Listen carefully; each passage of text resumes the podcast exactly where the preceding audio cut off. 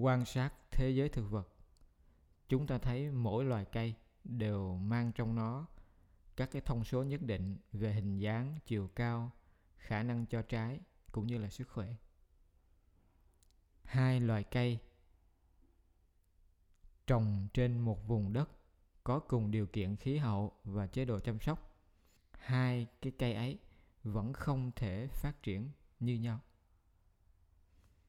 Một cây xoài cát một cây xoài thủy triều, trồng bên nhau. Ngay cả ghép cùng nhau thì phần xoài cát vẫn phát triển theo hướng xoài cát và phần xoài thủy triều vẫn phát triển theo hướng xoài thủy triều. Xoài cát và xoài thủy triều không bao giờ quên được cái gì đó rất là riêng ở trong chính sinh thể của nó. Nó như là nó quan sát thế giới động vật, chúng ta cũng thấy một điều tương tự. Voi ăn trái và cỏ, trâu cũng ăn trái và cỏ. Nhưng không phải vì ăn trái và cỏ như nhau mà voi phát triển hình thể và tập tính giống như trâu và ngược lại. Cái gì đó rất là riêng biệt từ bên trong sinh thể vẫn giữ cái quyền quyết định cao nhất nó vẫn như là nó.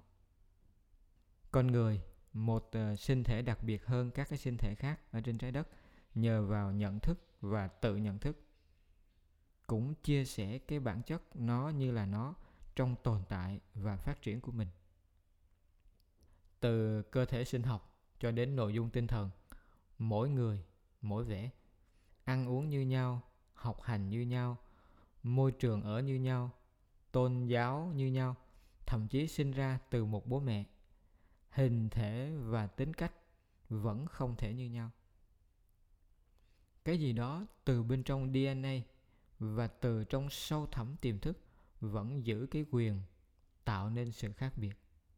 Nó cũng vẫn cứ là nó. Nó không thể không như là nó, dù cho nó là con người hay là một cái sinh thể khác tùy vào điều kiện, nó sẽ phát triển tốt nhất trên căn bản những gì bên trong nó. Tuy vậy, khi nó là con người, nó sẽ có cơ hội nhảy vọt nhờ phát triển nhận thức và tự nhận thức. Nhận thức và tự nhận thức giúp nó kết nối được sức mạnh, thể xác cũng như uy lực tinh thần bên trong và xung quanh nó, tạo nên một bước nhảy kỳ diệu có thể vượt qua giới hạn của thân xác, viết lại dna và mở cửa không giới hạn tinh thần lịch sử nhân loại đã từng ghi nhận buddha gautama thành công trong việc thực hiện cái bước nhảy kỳ diệu vào đêm trăng tròn tháng chạp năm 528 trước công nguyên tại rừng Uruvela bằng thiền định. Người ta gọi bước nhảy kỳ diệu đó là giác ngộ.